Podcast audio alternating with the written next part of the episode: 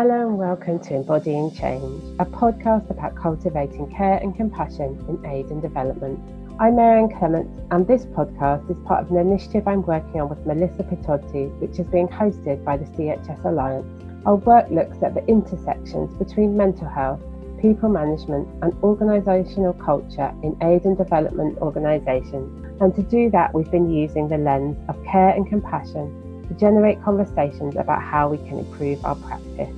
In the first few episodes of the podcast, you're going to hear Melissa and I interview a number of different people about responding with care and compassion to the current COVID 19 pandemic, which is now affecting, in some ways at least, most of the world. In this episode, Melissa talks with Kristen a therapist, couples counsellor, coach, and author, in the first part of two episodes, which we've called coping with COVID. I'm very pleased today to have with us Kristen Duncombe. She is a therapist and couples counselor, life coach, and author. She's based her career on working with international and expatriate individuals and families following her own experience of growing up across Africa and Asia as a child of a diplomat. And she's also lived internationally most of her adult life. So, Kristen, welcome to our podcast. It's so nice to have you. Thank you for having me. Um, we personally haven't seen each other for a while, and now we're living in strange times with coronavirus. I guess for those uh, who are listening, we're probably recording on March 23rd, if I'm correct. Yes, today is March 23rd. Okay, because the situation keeps changing. But I wanted to start out by just asking, how are you doing? How are you holding up? Um, so let's see. I'm going to answer that question very honestly because one of the things that I have found remarkable as a therapist is when the truth comes out that the people that I work with think that because I'm their wonderful therapist that I'm not human and full of all sorts of my own little issues anyway. So how am I holding up? Is I would say that I was holding up very, very well until I wasn't and had my own little freak out, which probably came on day eight or nine after having to put all sessions online, um, get my children safe and sound back in the house. I had to get my daughter back from uni in uh, London. My son is, of course, always with me um, but also having to work with both kids on this concept of social distancing means that you are not going to hang out at the skate park and you're not going to hang out at your friends' houses and we're going to hunker down together um, because we have to take this extremely seriously. And the point of all of it being that everyone is very stressed out. My clients are stressed out, my kids are stressed out. And I think that for someone like myself in a helping profession that does not require, you know, being in the emergency room at the hospital, there's actually a lot of uh, strength that comes from getting to be in a leadership position and be in a support position so i would find i would say that that the first week of all of this i felt actually very calm because i was busy you know as they say helping everyone else get their oxygen mask on. But then when the weekend rolled around it was like as i was saying maybe day 8 there was just a few too many things that happened at home that had to do with resistance against social distancing, etc. And then I, like so many, had my little breakdown in which there was some shouting, some frustration, some uh yeah, let's just say mommy was not on her best behavior. for about an hour on Saturday when she had to get upset with her kids for not wanting to respect social distancing. But I've since regrouped. And truthfully, I'm telling the story like that as I started out with people often think that if you if you're a therapist and you work with people on their own behavioral stuff or their own emotional stuff that that must mean that you've got it all together perfectly and no i don't i mean I know a lot of things and I do have, you know, X number of years of experience working with other people. But like anyone, I can also, to use a very clinical term, freak out sometimes. it's so true. Um, it's so true. I've been uh, yeah. I've been going back uh, to a lot of the people that we interviewed for Working Well report. Um, people mm-hmm, whose mm-hmm. profession is uh, looking at how to cope with stress and just seeing mm-hmm. how profoundly the situation has impacted each person, even if managing stress is their bread and butter. Uh, especially yeah. when, like, like you say, if you have children, some of them I've talked to have elderly parents at home. Uh, when it comes so close to home in terms of impacting the people you love most, um, it can take its toll. And I've heard today, I heard uh, earlier someone telling me she was shouting at her children. I heard it's going. I heard uh, a couple people saying they could hear their neighbors shouting at their children. Um, and I know one of the things you do is uh, work with families, uh, work with, with mm-hmm. couples. Um, I'm curious, uh, given the tension and stress in the family dynamic and the resistance that some people in the family might have to taking these measures more seriously, do you mm-hmm. have any thoughts to share with people who might be similarly finding themselves quite frustrated and having challenges communicating with their beloveds? Yes, I actually do have some thoughts about that, but I feel like I want to give the caveat that these thoughts come in no particular order of importance. And maybe, you know, what might be relevant in one scenario is not going to be relevant in another. But I have been thinking about this question because since the whole this whole terrible ordeal started, I feel like I have had I've I, my my professional life has pretty much carried on. I've had some cancellations because not everyone is comfortable using you know technology to do sessions, but for the most part, my life has carried on as usual. So I've been having a lot of different sessions, and I find it really interesting to hear um, some some common themes that come up for everyone regardless of you know age gender where you work et cetera et cetera. It seems that people are having common reactions. All of this is going to lead to what i think you're supposed to do when you feel like you're about to start screaming at your husband or other untoward behaviors. Um, so first of all, what I was going to say is is that everyone seems to be scared. And that is, of course, totally normal. But when you consider trying to have your quote unquote normal yet revised life when you're scared, I think we just need to acknowledge that, that there's a backdrop that everyone is dealing with and that is fear and uncertainty. So there's that.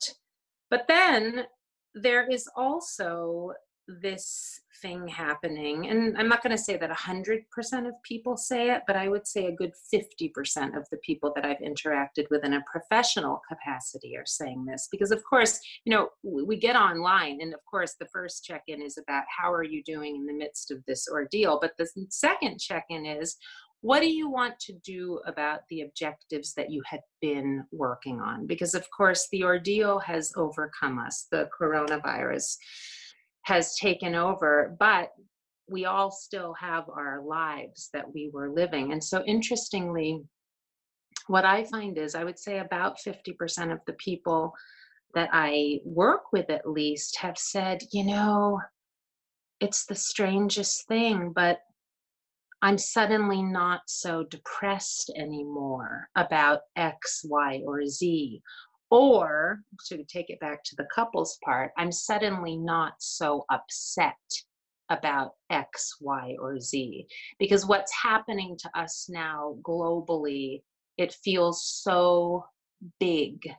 It actually makes me feel but in a way where where I feel that this is something good. I don't feel like I'm minimizing, but I feel like the shit that I was worried about or mad about, I just don't care so much about it any longer. So in a way, coronavirus has had this very interesting paradoxical impact of while anxiety is skyrocketed, in some ways depression has lessened. Now, I want to be careful here that I haven't done some scientific study. I'm speaking from my caseload and then also my personal life with different friends and family members. But I would be surprised if other people did not have similar experience. So that's one of the things. Then the third thing that I think people are saying is I've got to figure out a routine because even though I'm really happy to be at home, at least for those people that are, you know, the other hidden benefit of coronavirus, being able to escape toxic work environments without losing their job by working at home. People are very concerned about routine. So it does go to show how us human animals, we are sort of, we seek structure. And then the fourth thing is, and I think this is really, I'll call it an occupational hazard of, you know, at least living in the Western world, these comfortable lives that we have suddenly under confinement, is people are getting completely overextended with the agendas that they've come up with for now that I have to stay home. I'm going to accomplish all the things I didn't do in the last 15 years or something. And so people are sort of developing their own uh self-imposed burnout schedule and and like it's and I, and it I see you laughing and it is kind of funny but I do think we have to acknowledge that because it's kind of like, okay, wait a minute to all of us, and I'm including myself in this message. It's like we are at home because there is a crisis happening. You don't have to write a book. you don't have to make five course gourmet meals. You're allowed to just sit there and zone out in front of the television because sometimes that's what you need to do when there's a crisis happening. So, all of that was a very long winded way to get back to your question, which was like, what are you supposed to do?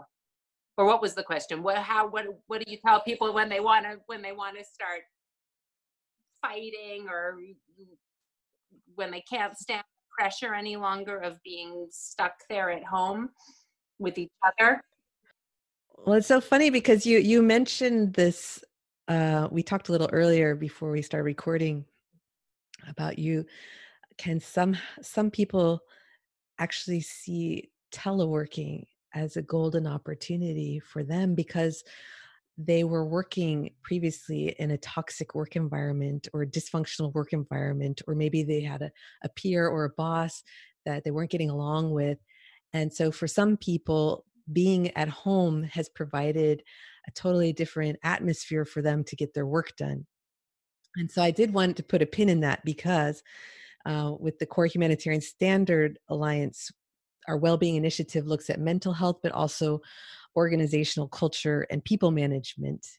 So um, I find it quite interesting that you're seeing that within some of your contacts that they they actually see their home environment as an improvement.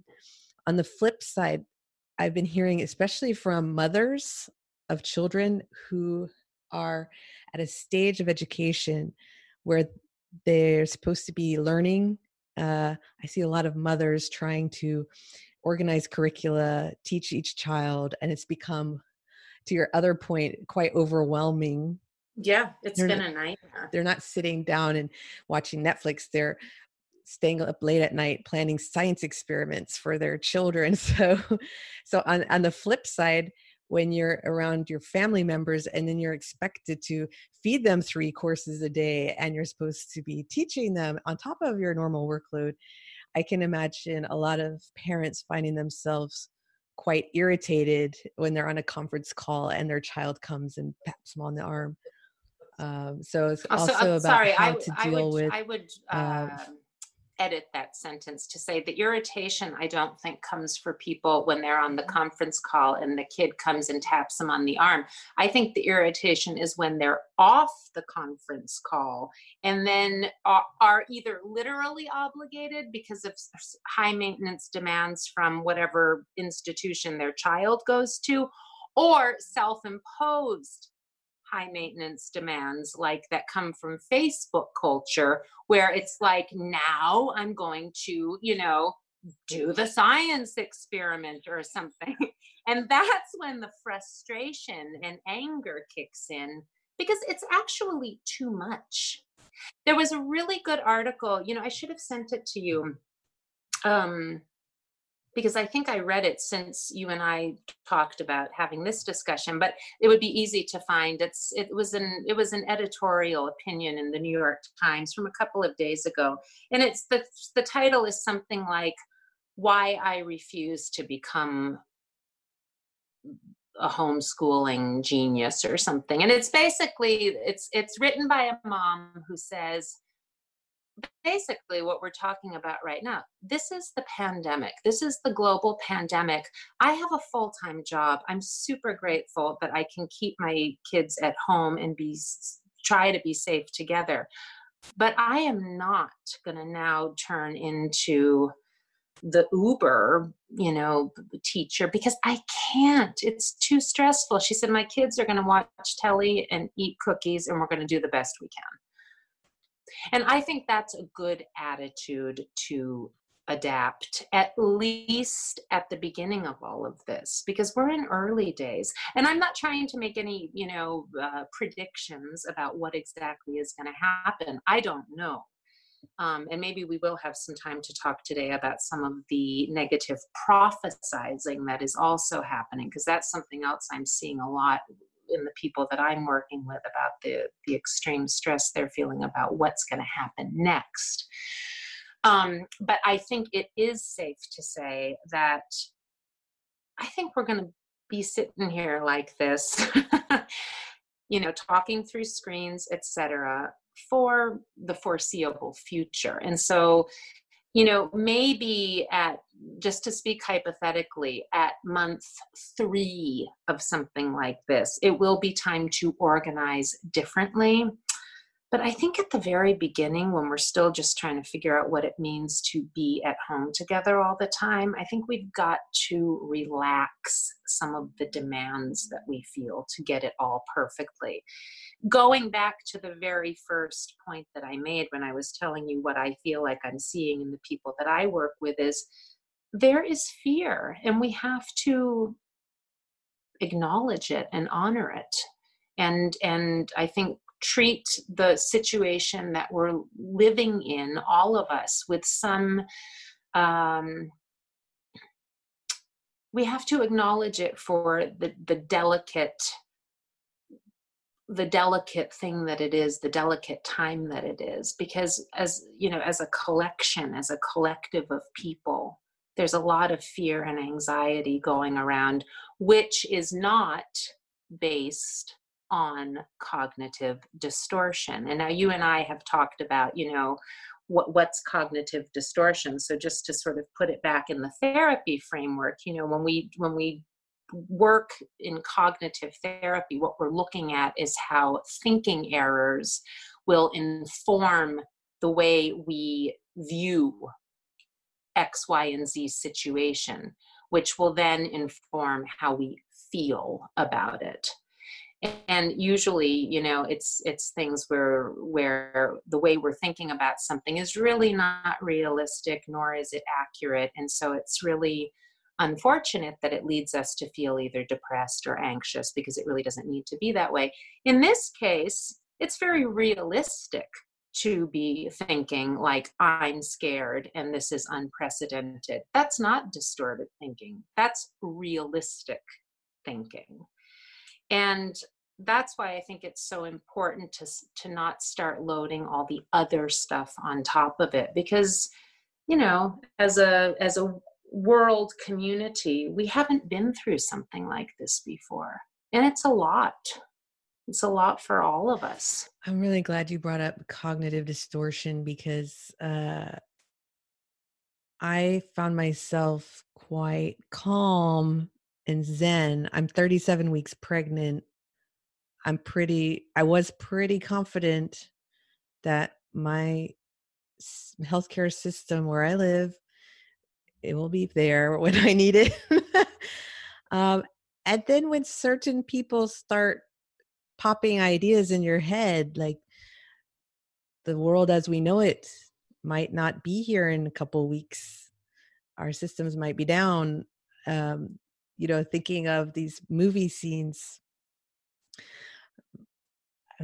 Is is that realistic to jump to that level or should that should we be playing the worst case scenarios to prepare? Uh okay that is a very good question and it's a multi-part question so let's try to kind of pick it apart because first of all i think that the statement I, I, can't play it back exactly as you said it but something like that in a few weeks the world as we know it is not going to be here. So i would reframe that and say well you know what? Actually that's already happened. The world as we knew it is not here. It's amazing. In a very short time everything as we knew it changed now, it didn't change 100%, and that's where maybe some of our distorted thinking comes into play. Because for those of us where nothing particularly drastic or dramatic has happened, like we aren't sick, maybe we don't know anyone who's sick, our parents have not been sick, things like that. We're we're just you know shut up at home, and and so we feel like oh outside where we're not supposed to be because we're supposed to be keeping away and social distancing. And then we you know see all the alarming media reports you know and, and, there are alarming reports and it's true all the terrible images we see from italy and spain and et cetera et cetera. Um, that stuff is real. And how does it make us feel? It makes us feel very terrified but remember, and it would actually be interesting if you could link. Um, I don't know if in the podcast if you can link to uh, documents because we should include a list of the cognitive distortions. W- one of the the cognitive distortions that I think most people commit on a fairly regular basis is what we call emotional reasoning. That because I feel terrified, that means that something terrifying is happening. So let's look at that for a moment because if I'm going to sit there and go, oh, yeah, so it's a cognitive distortion, that's going to sound like I, am completely contradicting what I just said about fear. So I think there's a midway point here because the truth is something really scary is happening in the world. And it's partially scary because we haven't been here before. And as it turns out, our systems are not very well prepared to handle the magnitude of what's happening. That said, and I think this is where another distortion kicks in, the one called overgeneralization it's easy to start thinking that because all of that scary stuff is happening, the stuff that we see in the news and that we then perceive just by the actions that we've had to take by hunkering down, we start thinking that anything that happens outside the confines of my little locked up apartment it's going to lead to doom and gloom. And that's not really realistic either because it is true that even though many people are sick and dying, there's also many people that are not sick and not dying. And I, I'm not saying that because I want to minimize the importance of the public health protocols. I am, you know, that's why I was shouting and screaming on Saturday. I'm, I'm right there with the public health experts. and let me clarify, not the public health experts, quote unquote, like Donald Trump, who's, you know, coming up with all sorts of useless advice. But, you know, the people that actually know what they're talking about, I, I, I like to listen to them and follow their lead. But I also am aware that I'm usually I'm using emotional reasoning like I think anyone is when I start thinking like oh my god there was just another 700 deaths in Italy, I feel so terrified. I feel that everyone around me or everyone in our world is dying like this rapidly, quickly. And I want to be careful here because it's not to minimize at all how terrible that is, because it really is terrible. And I do think that this is a terrible situation that the world is in. But there is still some balance. So let's go back to your situation, which you just said, because I can understand why you'd feel anxious. I mean, anyways, when you're 37 weeks pregnant, that's a vulnerable time, anyways. And of course, you want to be. You want to feel safe. You want to think that, well, when my baby decides to come, that I'm going to be in a safe environment. And so let me ask you if I can kind of turn the question on you a little bit what um, what are the things aside from the obvious of the fact that this whole pandemic is playing out are there things that you have that have been communicated from your doctor? I mean in this context in which you find yourself 37 weeks pregnant here in geneva etc pandemic the world round what are the things in particular that come up for you that make you feel worried about what's going to happen when it's time for me to deliver my baby? Well i had my month checkup last week and i got a call in advance saying don't bring anyone with you um, including my husband. He's been at every appointment.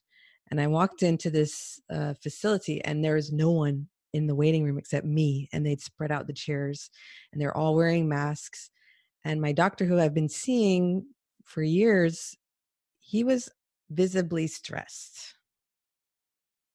And he was telling me that people living in the city are not taking it seriously enough. Um, and he said we'll have the birth as normal but you cannot have any visitors. Your son cannot be there um, and he he was telling me basically it'll be fine because I was thinking I should leave before the borders close because we've got um, I, the last question I want to ask you is about the expat life because we don't have family here. So I was thinking maybe I should go to Germany where I've got family support, or you know, my family was going to come from the U.S. but they can't now. So I was telling him, well, maybe I should leave now while I can. And he said, you should not leave because it's going to happen in the same, it's going to, the same system stress is happening all over the world. He said, you need to stay home and you need to stop mixing with other people if you're mixing with other people.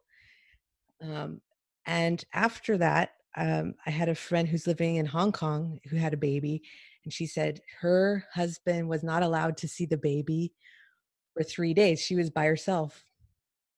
So I was like, actually, I'm cool with that if the hospital's working. My I have a very low bar. I just want to be able to go to the hospital and they take care of the delivery. Uh, but if in three weeks from now the situation is overwhelmed the hospitals, then what is my backup plan? So I've been like looking around my neighborhood for midwives. You know, I told my husband go on YouTube, see how to deliver a baby. okay. But you see, I think I I love how you laugh uh, like that, but because it, it it does seem like oh my god now we're training husbands to deliver babies with YouTube. It does sound so absurd, but you know, truthfully, I think it's great that you did that because you're you're you're developing your backup strategy which is probably not going to be necessary in spite of the real drama playing out around us. But it's still good. I mean i think that's a great idea. Let your husband get some know-how. Let yourself get some know-how. I mean we know that even in the best of times women sometimes do end up having to deliver their babies or their husbands have to or you know some random person in the on the tube has to. I mean we know that these things happen. I think that your idea of figuring out like is there like a reservoir of of midwives that we can call i mean that's all smart. And that's a great example of how how to say it that the anxiety and fear that you might be feeling is healthy anxiety and fear. It's not neurotic and crazy, and you came up with some dumb, you know, crazy thought just because you felt a little bit unreasonably nervous. No, there's a real ordeal playing out. And you have used your fear and anxiety to look for solutions. And that's very adaptive. Now, the reality is is that especially because of where we live and i know how the systems are being strapped i'm not trying to be in denial about that but one of the things that we do have to keep in mind is that other parts of life are going on. We know that babies are still being born. So even though I know that lots of, you know, staff and doctors and medical personnel is being redirected to the coronavirus emergency effort, um, I believe that there are still medical per- personnel ensuring, you know, the wards where life literally goes on, you know, births. Um, I mean, has did you speak to your doctor about that? Did he did he have any words of reassurance for you that that that they're planning on keeping the maternities open? Yeah, he's uh I mean that's the plan for now. Mm-hmm. But uh this morning I spoke to my someone in my family who is a retired OBGYN and she said she could do FaceTime with my husband if we need to. Okay, well. yes. Good to be prepared. I think, I think I'm and prepared. hopefully it will not come down to it because you remember from the list of cognitive distortions. Mm-hmm. So what what are we doing right now as we develop that whole plan? Even though I am saying it's good to be prepared and have your strategies, we don't yeah. want to go too far into it's fortune telling. Fortune telling, yeah, fortune yes. telling. This is negative fortune telling to think that yeah. by the time your baby is ready to be born, that there will be no more delivery personnel available. I hope that is not the case, and I imagine that it will not be the case. Now, right. if your fear tells you that I want to prepare an alternative strategy anyways, then mm-hmm. I think that that is appropriate. I think I think uh, I think it will be all right. Yeah. I think my my husband said everything's going to be okay and said, "Well, I mean, we'll get through it."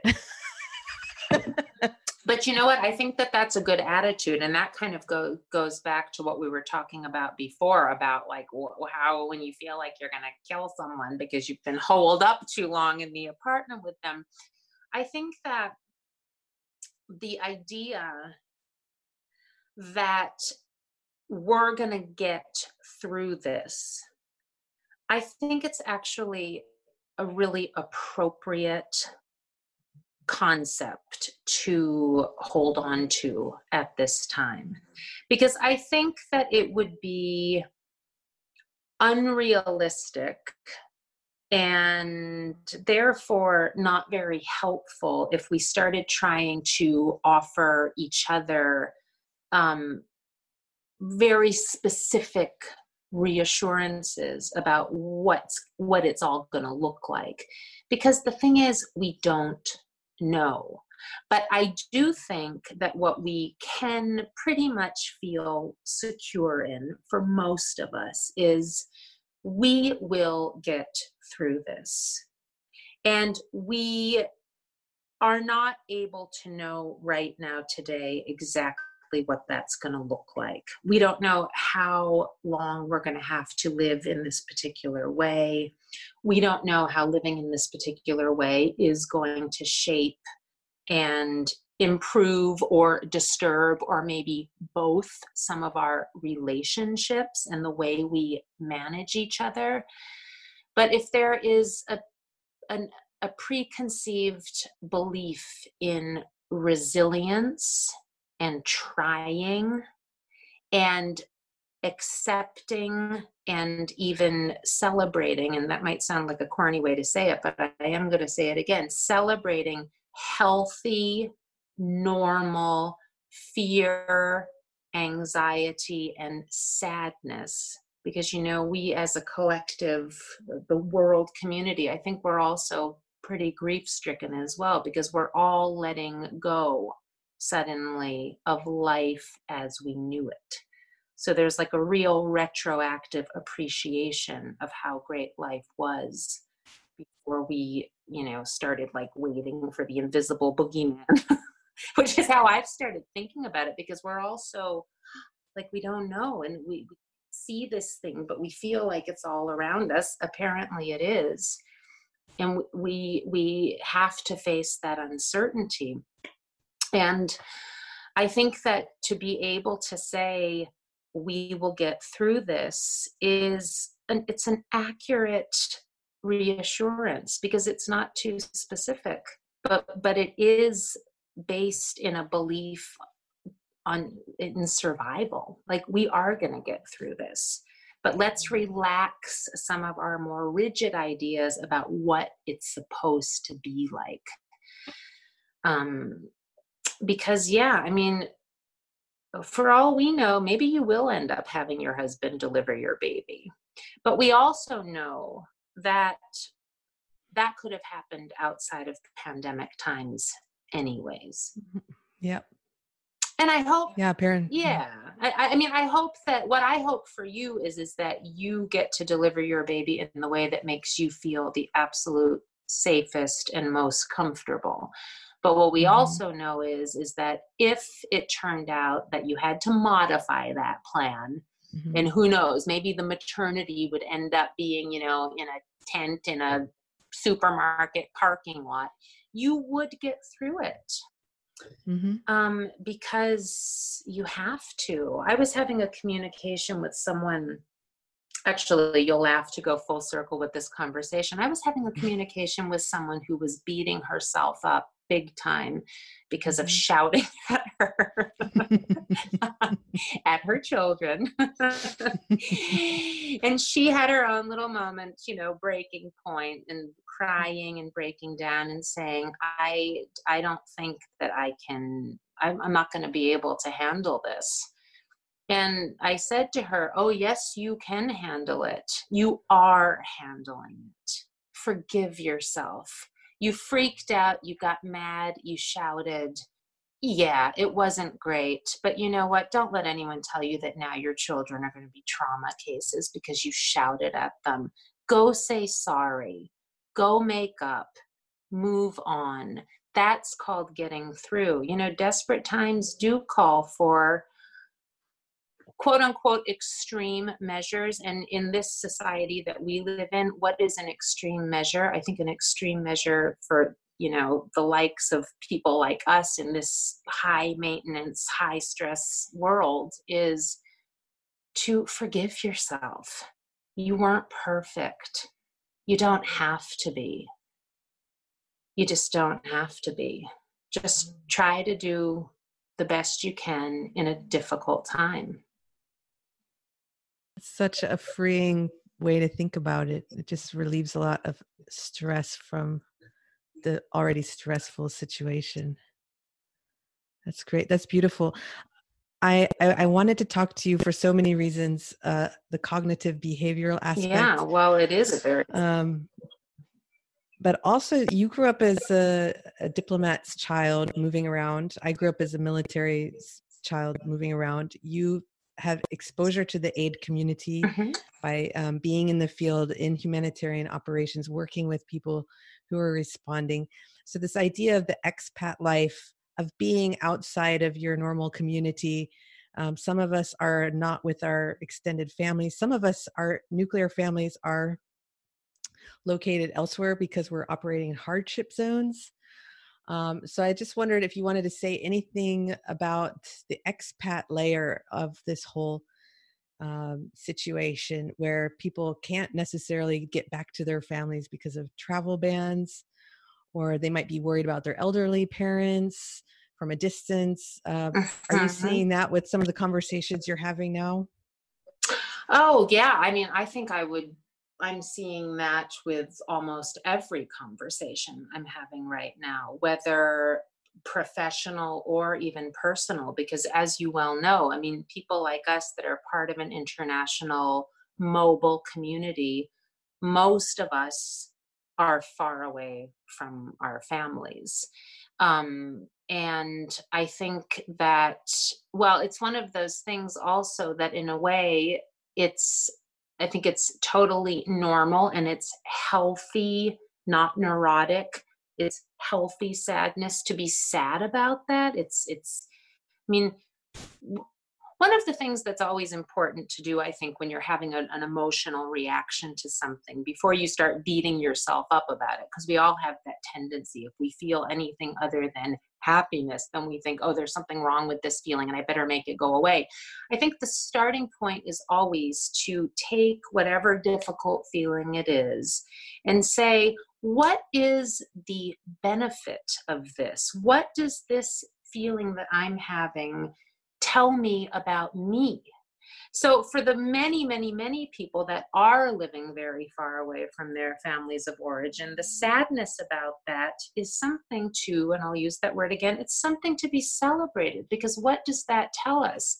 It tells us about how much we love our families and how meaningful it is to us that no matter where we happen to live now, our family of origin is with us and is an extremely important part of our well being and vitality. So to be suffering the distance right now, that's something actually to be celebrated because if we weren't suffering, well, that would tell us something about how we feel about our families.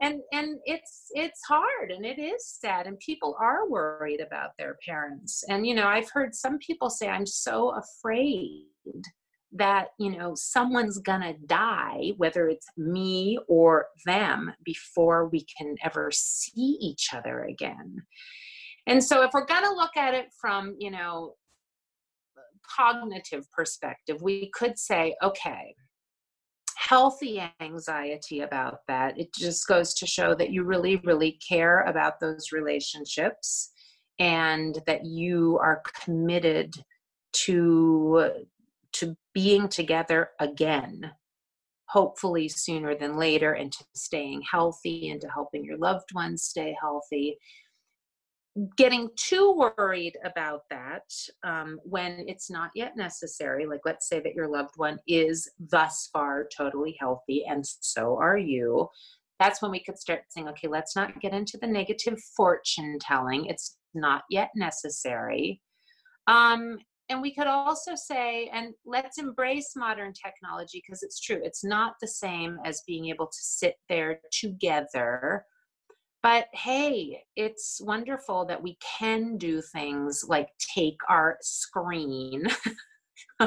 our screens, which are also, I like to tell people, many people don't know this public health term, a fomite. Our screens, which are fomites, fomites are inanimate objects that transmit disease, but our fomites, they turn out to be the thing that allows us to continue to see our loved ones that are far away in spite of the distance. And of course, I'm not trying to be in denial that having a FaceTime with your mom or your grandma is the same as being there in person. But, you know, for those of us that are above a certain age, we know what it was like when you couldn't even have long distance telephone calls because it just was, you couldn't even afford it. So, you know it's a mixed bag what's happening that there's things that make it easier for us to be far away from our families and then there's just the reality that sometimes distance is just what it is it's hard and and we don't have to try to treat that as though it's a distortion because it's actually just the truth and we're allowed to to own it. All right, Kristen. Well, it has been such a pleasure talking with you. I always feel better after I talk with you, even though today we realized some of the things I was feeling were not distortions. Um, we will celebrate our fear and our sadness because it shows that we're human and we will get through we will get through this yes. so i just want to thank you kristen kristen duncombe is a therapist and a couples counselor life coach and author um, i recommend you pick up her books. They're very good reads. And uh, look at her website if you'd like to learn more. As she mentioned we'll be sharing with you some resources in the show notes if you want to learn more about what we talked about today. And uh, yeah let's all hang in there and get through this together. Yes get through. We will. You've just heard Kristen Duncombe in conversation with Melissa Pitotti, and they were talking about how we can help ourselves to cope with the impact of this global pandemic. If you found this show helpful, please do share it with another person. And if you're an iTunes user, please do consider us leaving us a rating or a review. That, help, that will help other people to find our show. Join us next week for part two of Coping with COVID with Don Bosch from the Headington Institute.